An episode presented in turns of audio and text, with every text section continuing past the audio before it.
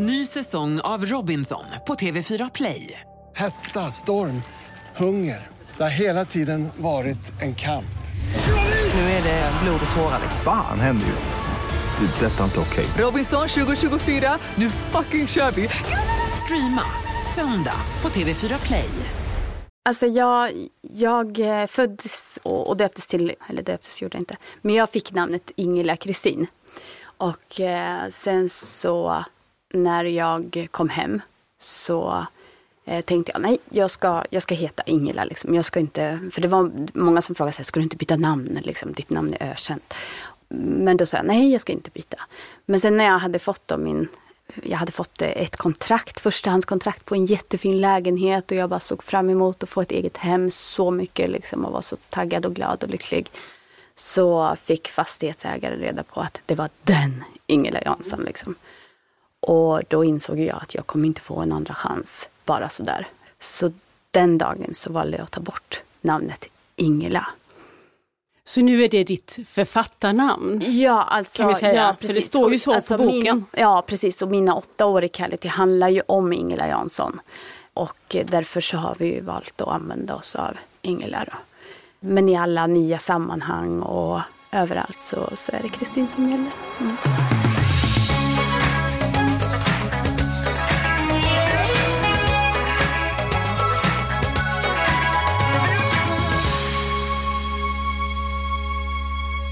Mina åtta år i Cality.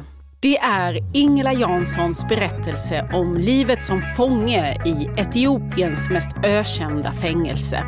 Och hur hon hamnade där. Småstadstjejen, tvåbarnsmamman som på 00-talet blev storbedragerskan i svensk media och som sen rymmer från varje chans att komma på fötter igen. Eller Ja, livet är ju alltid krångligare än det verkar för den som står bredvid. Men nu är Ingela Jansson själv här, dagens gäst i Pocketpodden. Det här är avsnitt 106 och jag heter Lisa Tallroth.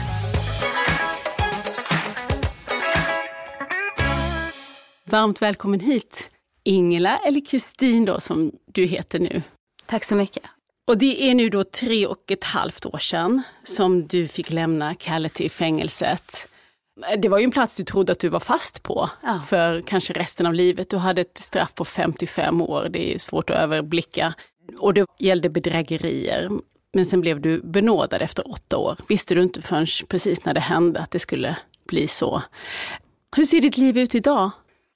Idag, ja. Eh, jag jobbar, jag studerar, tränar, lagar god, nyttig mat.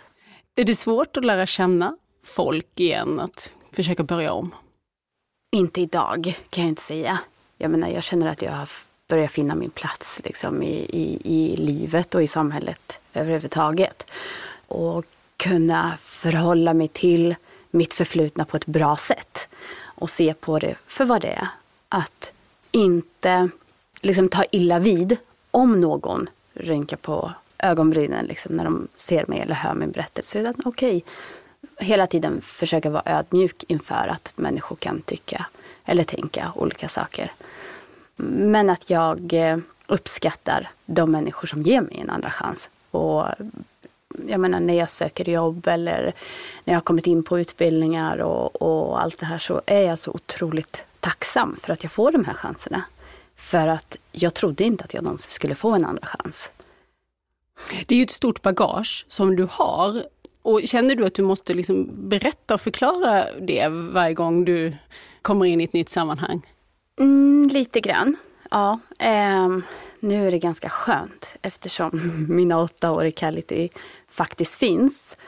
På något sätt så blir det inte lika tungt. Jag känner inte att jag måste dra hela berättelsen. Den finns. Mm. Vill du läsa den? Vill du lyssna på den? Vill du...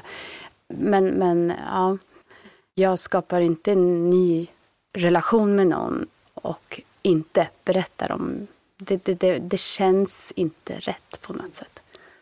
Och det är en lång historia som du har. Den handlar om de åtta åren i Callity men det är också livet innan och vägen fram dit. Och är ett fängelse. Vi hörde talas om det här i Sverige också för att det var där som journalisterna Johan Persson och Martin Schibbye satt och eh, du träffade dem. Idag, hur ofta vandrar dina tankar till Kality? Oj, nästan varje dag. Ja, nästan varje dag. Men även där så försöker jag att se på det på ett nyktert sätt. Att liksom, och, och sen har jag ju kontakt med särskilt då Hanna som var, var med mig från första till sista dagen där inne. Och har kontakt med henne regelbundet på ett eller annat sätt.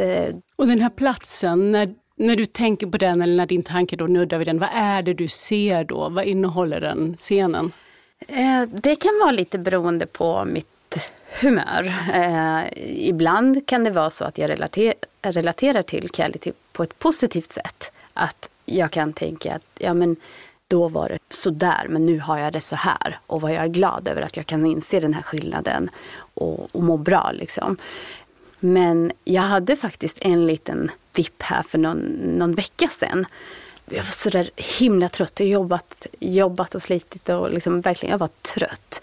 Och så hade jag tagit mig en tupplur och så vaknade jag av den där känslan att den där känslan som jag levde med i åtta år. Att om jag vill krama någon så får jag inte krama någon. Om jag vill äta så finns det inget att äta. Om jag vill skrika så får jag inte skrika. Om jag behöver stänga en dörr så kan jag inte stänga dörren. Och jag bara kände så här och, bara, och jag bara grät. Och jag, jag, vet inte vart det kom ifrån, men just den där känslan var ju så fruktansvärd att leva med varje dag. Att du inte hade några som helst val, möjligheter eller rättigheter. Liksom. Så att det händer ju såklart att det kommer tillbaka, den där känslan. Det är ju ett ganska annat typ av fängelse jämfört med ja, definitivt vad man har för bild av svenska fängelser. För det här fungerar nästan som ett slags läger där ni som är fångar väldigt mycket hänvisade till att klara dagarna själva. Mat, ja. säkerhet, sjukdomar grasserar. Allt detta är en kamp som varje fånge får hantera ja. själv. Och hur gjorde du det? Alltså jag menar, det var ju så otroligt eh, lång tid så att det är så svårt att säga men jag gjorde så här i åtta år, för det gjorde jag inte. Utan det där gick ju också i perioder och det berodde lite på, hade jag stöd utifrån? Ibland hade jag ju det, ibland hade jag inte det. Ibland hade jag lite lättare att få tillgång till mat och ibland hade jag ingen, inga möjligheter. Men liksom kärnan i det hela någonstans var ju att till slut så accepterade jag ju att jag var där jag var och kunde liksom det blir ju så här att man till sist släpper det till Gud, liksom, till en högre makt om man vill säga det. Man, man säger bara bevara mig, låt mig överleva liksom. Och, och, man slutar att förvänta sig att människor ska träda in och komma. Och, för att när du går runt, jag slutade hoppas. Jag, jag, eh, jag vill inte hoppas längre på då till exempel då David i boken, hans familj, att de skulle komma och ge mig pengar eller ge mig kläder eller ge mig mat. För att det blev så tungt att bära. Så att, att sluta hoppas, eh, att sluta tänka på barnen dagtid och bara tillåta mig själv att tänka på dem på kvällen när jag gav dem min, min kvällsbön. Eh, de sakerna var väl det som någonstans ändå fick mig att fortsätta fungera. Du skriver så här att um ska säga det också att du har ju gjort den här boken tillsammans med journalisten Lena Lindehag. Så hon har hjälpt dig att skriva och strukturera en del tänker jag också. För det är ett, ett långt liv som du ska försöka få fatt i här och berätta om. Ja, ja långt är det men du är ju 40, 40. idag. Mm. Så du är fortfarande ung. Du har levt i hög fart kan man säga. Kan man säga.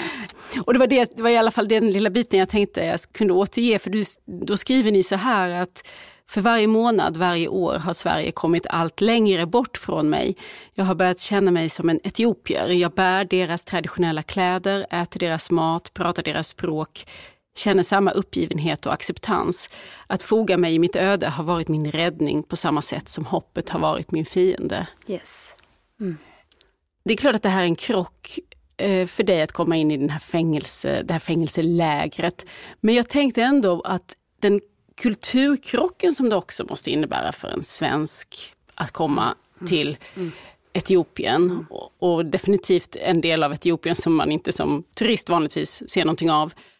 Det tycker jag ändå att du verkar liksom på något sätt ha klarat av. Själva den liksom krocken med det etiopiska. Mm. mm. Eller? Ja, absolut. det finns vissa saker som jag faktiskt idag kan sakna. Dels när jag accepterar, då som vi skriver här, att jag, jag accepterar mitt öde. Jag måste göra det. Jag måste bli en av dem för att överleva, för att bli accepterad. Men, men det är också som du säger att det är inte så svårt för mig. För att jag tror att egentligen innerst inne är jag en ganska ödmjuk person och har ganska lätt att forma mig så utifrån den situationen som råder. Det har inte varit så bra för mig i mina relationer till exempel med män som ung. Att jag hade så lätt att bara eh, foga mig. Men just i den här situationen så blev det ju faktiskt en räddning för mig. Och eh, jag fick ju bli ett, ett exempel nästan. Ledningen där nere tyckte ju att det var bra, titta på henne, hon har lyckats eh, att, att foga sig. Det, det liksom, hon klarar av det här bättre än er. Och så skulle de då skälla på de som inte skötte sig. Och en viss del av kulturen, eh, etiopiska kulturen, tycker jag ju faktiskt om. Och jag gör det ju än. Som vad då till exempel? Att äta tillsammans. jag har jättesvårt att äta själv efter Etiopien och Kality till exempel. Och då sitter man ju ner och, och alla äter ju tillsammans från en stor tallrik med sina händer. Jag tycker det är jättemysigt. Och även liksom eh, när man sitter ner och kokar kaffe. Även om det, det tyckte jag var jättejobbigt i början för det tog så himla lång tid. Men i Kalite så hade man inte så mycket att göra så då blev det ganska mysigt att sitta och koka kaffe i två timmar. Och dricka och småprata. Och dansen, musiken, att vi lyckades trots jag menar, den misär som, som faktiskt rådde där inne så kunde vi ställa oss och dansa och, och försöka och, och lyfta upp oss själva deras flätor, deras tyger. Ja, det, ja, det är mycket. Och eh, de starka familjebanden tänker jag på. Det verkar ju vara lite nyckel till att man ska överleva inne i fängelset, inne i Kalite. Det är att man har familj på utsidan som hjälper en. Och det har inte du. Nej. I början där fick jag ju hjälp då från Davids familj det är din pojkvän som... Min före detta. Ja, före detta pojkvän. Ja. Eh, men som är också är anledning till att du överhuvudtaget åker till Etiopien. Ja, för det är ni tillsammans som ska starta ett nytt liv där. Exakt. Och eh, hans familj kommer ju då och då i början. Sedan avtar ju besöken helt. Men eh, sen är det ju för mig Gud som låter mig möta massa generösa och, och fina människor. Då jag har legat på sjukhus till exempel så har ju då vanliga eh, civila sett mig, en vit kvinna, och, och känt då för mig, vad gör hon i, i Kalite och sådär. Och eh, ibland har, har det varit vakter med då, eller, eller militärpoliser som har tillåtit att vi har pratat och ibland inte. Men någon av dem har då sedan kommit till Kality med lite mat till mig och med, med vatten, med pengar. Och det är inte så här att de fortsätter att komma under flera års tid. Nej, för det är ingen som orkar. Men någon kom in i mitt liv och så ebbades det ut och någon ny kom in i mitt liv. Och ibland var det riktigt, riktigt fruktansvärt hårt. Ibland hade jag verkligen ingenting. Jag hade ingen, ingenting. Men någons, ja, på något sätt så, så... Är det under fängelseåren som du din tro vaknar till? Eller har du med dig den redan innan? Jag har med mig den, min tro, men inga kristna värderingar. Jag hade ju inte fått döpa mig, jag hade inte fått konfirmera mig. Min familj var ju emot eh, sånt. Eh, så den hade ju inte blivit utvecklad på något sätt egentligen. Men den, min tro fördjupas ju och jag lär mig att kunna lita på den och kunna lita på Gud under mina åtta år i Kality. Mm. I boken här så går du ju tillbaka till din uppväxt också.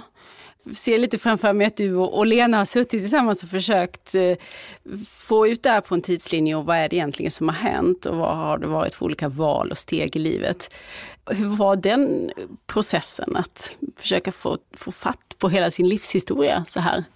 Det var jättetungt. Det var verkligen tungt. Det fanns stunder då jag var nära på att ge upp för det var... Det är en sak att säga, jag har gjort fel jag har gjort de här eh, misstagen. Och, och till och med jag hade nästan lätt, lättare att säga, jag är jättedålig, jag har gjort massa fel, jag tar på mig och sådär. Men när man ska börja grotta, grotta sig in i detaljer och jag fick då frågan från både Lena och eh, Hanna, på förlaget. förläggare, mm. ja, som, som ställer frågan, vad är det som får dig att fatta det här beslutet? Men hur känner du där? Hur tänker du där? Och när jag måste gå tillbaka till känslan, till allt det där, så eh, då blev det väldigt tungt ibland. Men samtidigt så nu är jag glad att jag har tagit mig igenom det för att jag ser det här som nu i efterhand, det var ju 18 månader i princip arbete för den här boken. Och det är 18 månaders terapi. Det är ju verkligen, jag har ju fått bearbeta precis allt som har skett i mitt liv på ett nytt och annorlunda sätt. Eh, så det var ett pussel. Men det som känns bra är ju att vi hade så mycket dokument som kunde stödja mina minnen. Vad är det för dokument till exempel? Eh, socialutredningar, det har varit polisrapporter, det har varit UDs eh, anteckningar. I din uppväxt här, som verkar vara en känslomässigt i alla fall väldigt otrygg miljö, där kärleken var villkorad från dina föräldrar och kanske särskilt din pappa som spelar ut er syskon mot varann. Du flyttar hemifrån under gymnasiet, ett gymnasium som du hoppar av när du träffar en kille och blir gravid kort därpå. Och du skriver om hur dina gamla klasskamrater, samma dag som de tar studenten så föds din äldsta dotter. Mm. Och sen så lämnar du den här killen som, som du beskriver hur han både misshandlar och kontrollerar dig och du börjar försörja dig genom bilaffärer. Då med hjälp av din pappa och den, de familje... Ni har flera företag i familjen som jag förstår det, dina bröder också. Och, och redan från början verkar det som att det i de här affärerna finns inslag av bedrägerier eller gråzoner. Gråzoner, ja. Mm. Det är det du kallar det, gråzoner? Ja, vi måste nog, jag vill ju inte prata för någon annan Nej. än mig själv och vad jag eh, har gjort för handlingar. Så att, men jag kan kalla det gråzoner. Och sen kommer det en karusell av affärer som eskalerar. Och du blir till slut det där, som jag sa i början, storbedragerskan i media. Mm. Vad tänker du när du hör det begreppet? Men det är ju eh, jag har ju inte hört det ordet innan jag väl kommer hem till Sverige eh, efter mina åtta år i Kality. Så att för mig så blir det ju en, det blir en chock, det blir en smäll.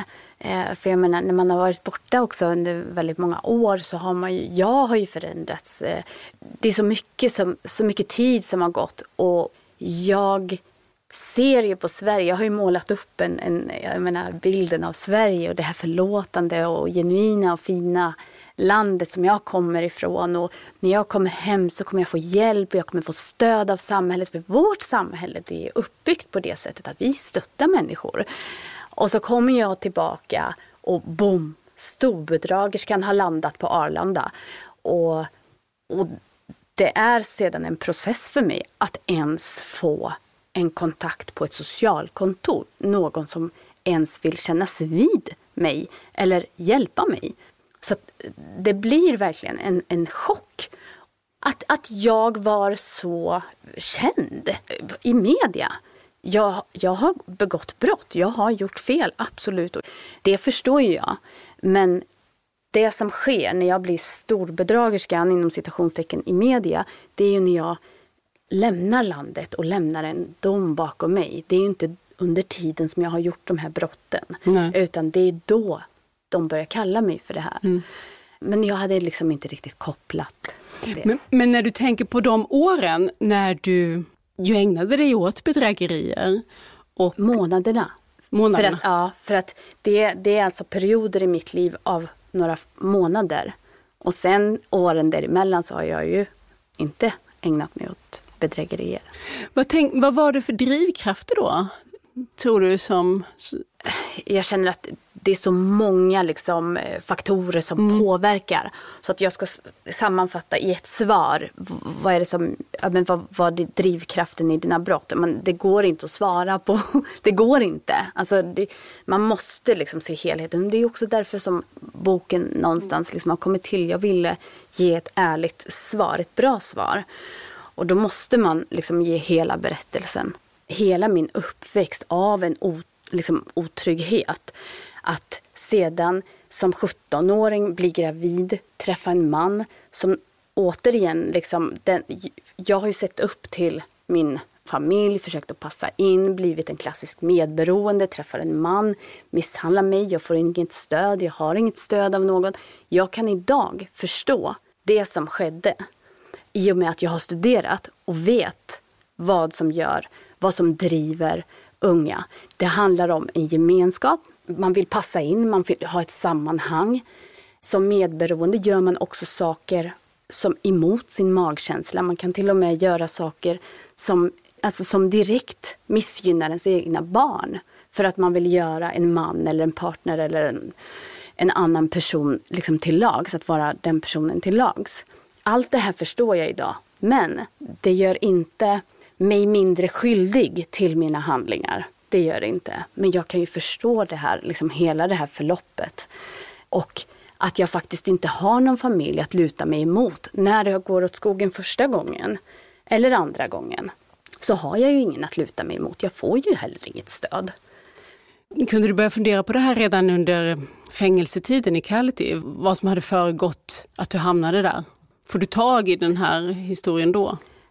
Nej, jag, jag, jag tror mer att, att under den tiden där nere så bearbetar jag det som har varit tungt för mig och jag bearbetar också mina skuldkänslor. För mina skuldkänslor har ju liksom varit överhängande över mig under mina åtta år. Särskilt då i början när jag drömmer om människor som jag har mött, människor som jag har svikit. Det blir väldigt, väldigt tungt att bära. Men jag tror inte att jag kan få de här perspektiven och förståelsen för varför jag har handlat som jag har gjort. Det tror inte jag att, att jag kan få förrän jag kommer hem, landar, verkligen studerar psykologi, uppväxtvillkor. Vad är det som, som gör att ungdomar idag begår brott? Är det bara drivkraften pengar och girighet? Nej, det är inte det. Absolut inte. Man vill ha ett sammanhang, man vill ha en trygghet, man vill ha en gemenskap i en grupp eller med en person. Och har man ingenting annat att falla tillbaka på så hänger man ju fast där som man har någon eller har något. Finns det någon mening med att försöka fundera ut sådana här avgörande ögonblick när eh, du gjorde si men kanske kunde ha gjort så och saker hade tagit en annan vändning? Har du själv ägnat dig åt sådana funderingar? Oh ja, det är klart. Alltså det, var ju, det var ju allt jag gjorde i början. Alltså jag var ju jättearg på mig själv. Jag hatade ju verkligen mig själv jättelänge innan jag liksom kunde verkligen förlåta mig själv. Så oh ja, jag har klurat jättemycket. Och även under liksom arbetet med boken, när jag ser i den här socialutredningen att man har rekommenderat att jag ska få en kontaktperson. 15 år gammal var jag. Att jag borde ha fått en kontaktperson som skulle stötta mig under min gymnasietid. Jag menar, där tänker man ju att det är den första avgörande saken. Att hade jag fått det, kanske det inte hade gått som det gick för mig. För jag sökte ju ändå efter en normalitet. Jag sökte mig bort ifrån min kärnfamilj redan som tonåring. Um, en sak som jag tänkte på som återkom sådär i tidningsskriverierna om dig då i de, de där åren på 00-talet och som också dyker upp några gånger i boken det är ju att du är så smart, att du är så intelligent, att du, det, du träffar ju på både de som eh, har goda avsikter och de som har onda avsikter men som alla förstår att, det här, att du har liksom huvudet på skaft och att du är väldigt ja, intelligent. Hur skulle du själv beskriva din intelligens? Ja, um, nej men jag tycker väl kanske att det är synd att inte den fick möjlighet att utvecklas som ung. För det fick den inte. Som ung, som barn och som tonåring så hade jag ju lätt för saker och ting som jag tyckte om. Mina åtta år i Kality, det är Ingela Janssons berättelse om livet som fånge i Etiopiens mest ökända fängelse och hur hon hamnade där. Småstadstjej, tvåbarnsmamma som på 00-talet blev storbedragerskan i svensk media och sen rymde från varje chans att komma på fötter igen. Eller Livet är ju alltid krångligare än det verkar för den som står bredvid. Men nu är Ingela Jansson här och dagens gäst i Pocketpodden. Liksom det här med skolan och allt det där. När jag kommer och säger men jag vill bli advokat. Jaha du, vad ska du plugga för liksom nio år? Du ska ju bli bilhandlare, du ska ju tjäna pengar. Varför ska du sitta där och vara fattig student när du kan tjäna pengar på att sälja bilar? Och, och liksom som ung vuxen så jag lär mig ju, jag skulle säga på rätt sätt, gråzonsaffärerna. Det satt ju i benmärgen på oss allihop. Det var ju det vi var uppväxta med och det var ju det vi kunde. Och sen har ju de här egenskaperna formats och används på helt fel sätt. Och jag vet att jag frågade en av de här personerna ur rättsväsendet eh, som jag kontaktade 15-17 år senare men ni säger att jag är så himla intelligent, men om jag nu är så intelligent, varför har jag gjort som jag har gjort då? sa jag. Och då så sa han att, det är en åklagare som jag pratat med efter den, så sa han att ja men att vara intelligent och vara klok, det är inte samma sak. Så, så att klok, det kanske jag inte var. Under allt det här. Mm. Sen hade du kanske också lite väl mycket mod. Jag tänker att för att våga göra det här som, som du har gjort, framförallt den kanske mest dramatiska saken att du bestämmer dig för att lämna landet. Vid, vid ett par tillfällen är det väl, eh, men till slut så är det ju, handlar det ju om att du ska ta med dig din dotter och lämna landet därför att annars kommer hon att hamna i ett fosterhem och du ska in i fängelse. Det är ungefär det scenariot du ser framför dig och det är då resan ut i världen börjar och så småningom landar i Etiopien. Det är ju en jätteläskig sak att tänka på att göra. Mm. Ja. I den situationen Eh, så tänker jag, ser, jag ser en ung, förvirrad, trasig mamma. Moderkärleken den är väldigt, väldigt stark. Och jag vet att även om jag har, alltså även om jag har gjort väldigt, väldigt mycket fel som jag står för och eh, även gjort massa saker som har missgynnat mina barn. Så den kärleken som jag känner för mina barn och kände. Min stora dotter, det var en sån här beskyddarinstinkt, ska jag säga, alltså, ingen tar mitt barn, ingen, ingenting får hända henne. Det var, så att det modet känner jag ändå grundas i, i den kärleken till min dotter. Mm. För jag, för, jag, för jag hörde, du sa det nu också, att du, du tänker på det som en, att det var en, en trasig ung tjej. Och jag hörde, att, jag hörde dig när du var hos Karina Bergfeldt mm. på tv, så frågade hon också vad, vad är det för tjej som kliver in i Callity-fängelset? Mm. du säger just det där att jag var nog trasig. Mm. Men sen hann du inte utveckla det så mycket där, så jag funderade lite grann på vad du tänkte på då. Vad, vad är det som är trasigt hos dig då? Hela jag är trasig. Jag var otrygg som liten. Jag har aldrig blivit älskad villkorslöst i hela mitt liv den dagen jag kliver in i, i Kellity. Jag hade ingen mormor, farmor, eh, mamma, pappa som jag visste att jag kunde ringa till om jag behövde hjälp med någonting eller be bara behövde råd eller stöd. Jag manades ofta till att göra saker som kanske inte alltid var så bra. Och när det väl gick åt skogen, då vände människor mig ryggen. Nu pratar jag om min närmsta familj och sådär. Och det ena ledde ju till det andra. Och när jag kliver in i en relation som äter upp mig ännu mer, som, som liksom får mig att krympa ännu mer, redan som 17-åring. Den tjejen önskar jag att jag hade kunnat gå tillbaka till och rädda idag som vuxen. Innan allt det här hände. Liksom. Och jag skyller inte på någon annan, men jag kan förklara det med hur faktiskt livet såg ut. Liksom. Vad tror du hade hänt om du inte hade åkt fast där i Etiopien? Kanske hade jag varit död idag. Varför tror du det? Det hade verkligen kunnat gå hur som helst. Det hade verkligen kunnat göra det. Jag kände mig äldre då än vad jag gör nu. Alltså det var... Utan liksom kärleken då till, till mina barn. Helt ärligt, jag såg ingenting men jag såg inte att jag hade någonting att leva för överhuvudtaget. Verkligen ingenting. Min pappa hade gått bort som då jag såg som en gud. Min syster, min enda syster som, som jag verkligen haft hela tiden en, en bra relation med. hon hade gått bort. Jag kunde nog låta vad som helst ske med mig själv. Relationen som jag levde i var inte, var inte sund. Jag är glad över att jag hamnade i Kality. Jag är, jag är det, ja. Jag är det.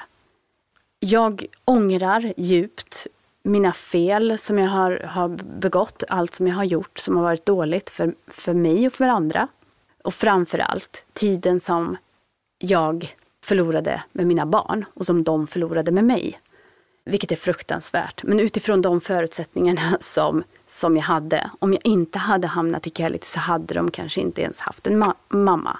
Eller så kanske jag hade börjat med droger eller någonting annat för att orka med livet som jag kände var så himla tungt. Mm. Och allt som jag har fått lära mig under de här åtta åren, att jag fick känna villkorslös kärlek för första gången, det var i Kellity. Av andra medfångar? Av medfångar och av barnen och, som jag mötte där och, och från Gud. Att veta att jag inte var beroende av att en annan människa skulle hela tiden vara den som upphöjde mig själv eller som upphöjde mig eller som bekräftade mig. Eller som... Jag behövde inte det. Jag minns en gång när jag hade fått ett besök av ambassaden. De hade, de hade lämnat någon, några kläder, jag hade fått en, en påse med tamponger, det var någon som hade skickat med. Jag hade fått brev från eh, min dotter. Eh, jag hade fått pengar i handen. Och jag knäböjde på min säng och jag bara tackade Gud. Jag var lycklig. I Cadity, i misären. Jag sa den dagen som du är redo att, att släppa ut mig så gör du det. Men just nu så är jag tacksam för det jag har idag. Jag är tacksam över att någon har tänkt på mig på utsidan. Jag är tacksam för att min dotter fortfarande skriver brev till mig och hör av sig till mig. Och det hade jag inte haft med mig. Nej. Kan man säga att du, att du lever dig fram, överlever dig fram till de insikterna i Kality? Jag tänker att det framstår i alla fall inte i boken som att du där liksom träffar någon enskild person som vill tala dig till rätta eller att det pågår någon sån här typ av, jag menar det som du har kunnat göra här i Sverige av utbildning och terapi och genomgång. Det är ju inte, inget sånt erbjuds ju Nej. i Cality. Nej. Utan där är det ju bara att eh, ganska ofta stirra döden i vitögat i form av liksom, psykisk yeah. och yeah. fysisk utsatthet. Yeah. Så är det liksom någonstans du själv som, som lever dig fram till, till de här insikterna som du pratar om nu? Jag tror det, absolut. Jag, jag någonstans vet att Gud tar mig ju igenom. Det är ju, det är de här insikterna som, som du säger. Men också så är jag ju nära döden flera gånger. Jag är väldigt, väldigt svårt sjuk och jag klarar mig igenom. Det är så, det är så mycket som sker under de här åtta åren.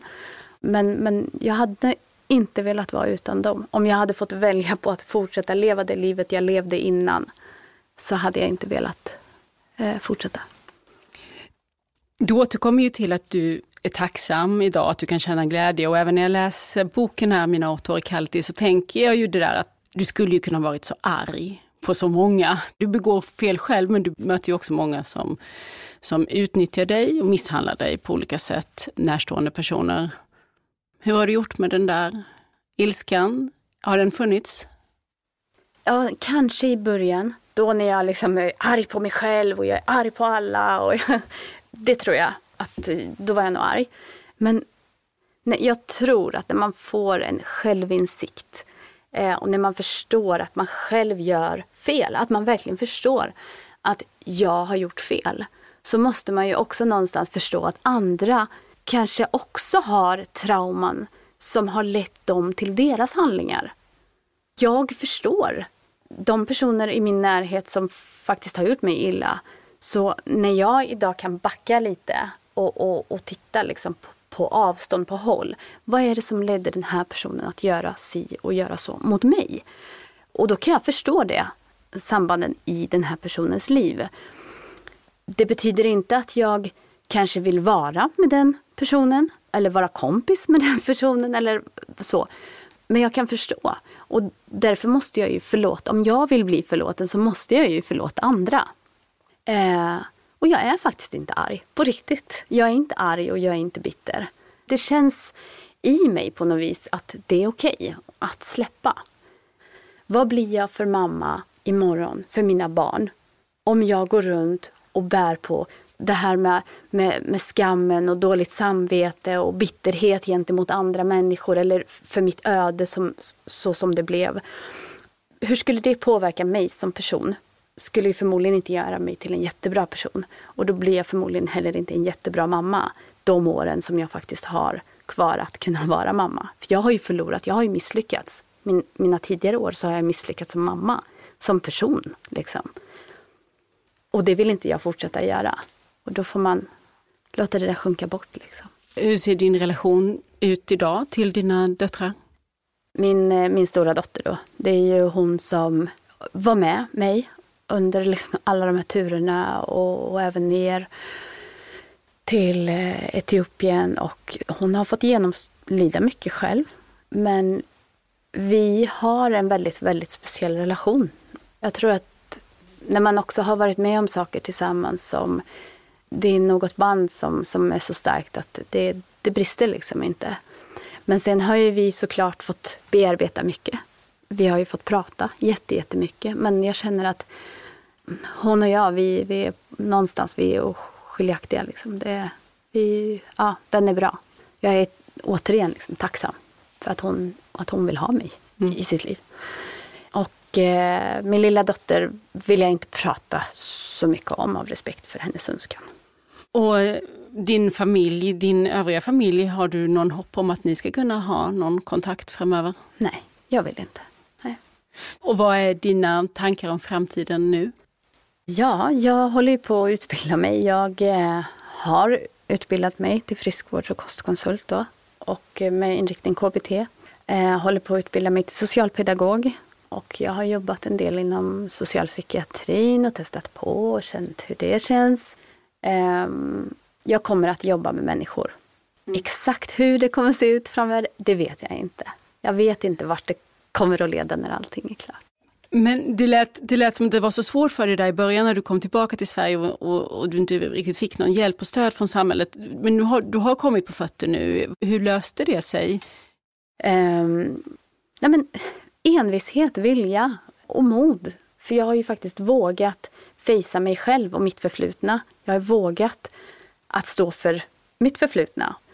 Och även om det har varit tufft att i vissa sammanhang, det, det är inte så roligt om man börjar i ett nytt sammanhang och börjar liksom i en skola eller på ett jobb och det första man ska berätta är att ja, men mitt liv har varit så här. Det har inte varit lätt, men det har varit ett nödvändigt ont. Och eh, det var bara den vägen som, som fanns med. Sen har jag ju förstått att, att det finns ett syfte med, med min berättelse. Att meningen är nog att jag ska kunna hjälpa andra människor. Så det vill jag fortsätta göra bara. Och det var väldigt tydligt under åren i Cality att man behövde hjälp utifrån. Kan du på något sätt hjälpa dina vänner som är kvar i fängelset? Jag har gjort det jag har kunnat sådär. Skickat ner små saker eller små pengar när jag har kunnat. Jag samlade ihop lite pengar här från min, mitt lilla nätverk så skickade vi ner vid en jul till exempel. Ja, men kaffe och lite bröd och sådär och mjölk till barnen och så jag hoppas att jag ska kunna göra någonting, någonting större. För att det lilla som jag kan göra, det Hanna såklart eh, kan man hjälpa och kanske man kan skicka någonting liksom till någon då och då. Men jag är ju inte där riktigt än för egen del. Jag har, mina, jag har, en, jag har en vision men, eh, och hoppas att jag kommer att, att nå dit. Liksom. Mm. Ja, det är en eh, fantastisk berättelse. I många delar är den ju sorglig och den är spännande och den innehåller många detaljer som man kanske inte tänker på varför ett liv blir som det blir. Mina åtta år i Kality, som Ingela Jansson har skrivit tillsammans med Lena Lindehag. Tusen tack för att du kom hit. Ingela. Tack själv för att jag fick komma. För idag. Nästa vecka ska det handla om någonting helt annat här i Pocketpodden. Då gästar Conny Palmqvist, journalist och författare som i boken Sundets röda nejlikor berättar den dramatiska och mycket spännande historien om en grupp danska motståndsmän och svenska poliser som under andra världskriget riskerar livet för att rädda så många flyktingar som möjligt över Öresund och ur nazisternas klor. Den berättelsen ägnar vi oss åt nästa vecka här i Pocketpodden. Tills dess, följ oss gärna i sociala medier. Där heter vi Älska Pocket. Och jag heter Lisa Tallroth. Hej då! Du har lyssnat på Pocketpodden. En podd från Bonnierförlagen.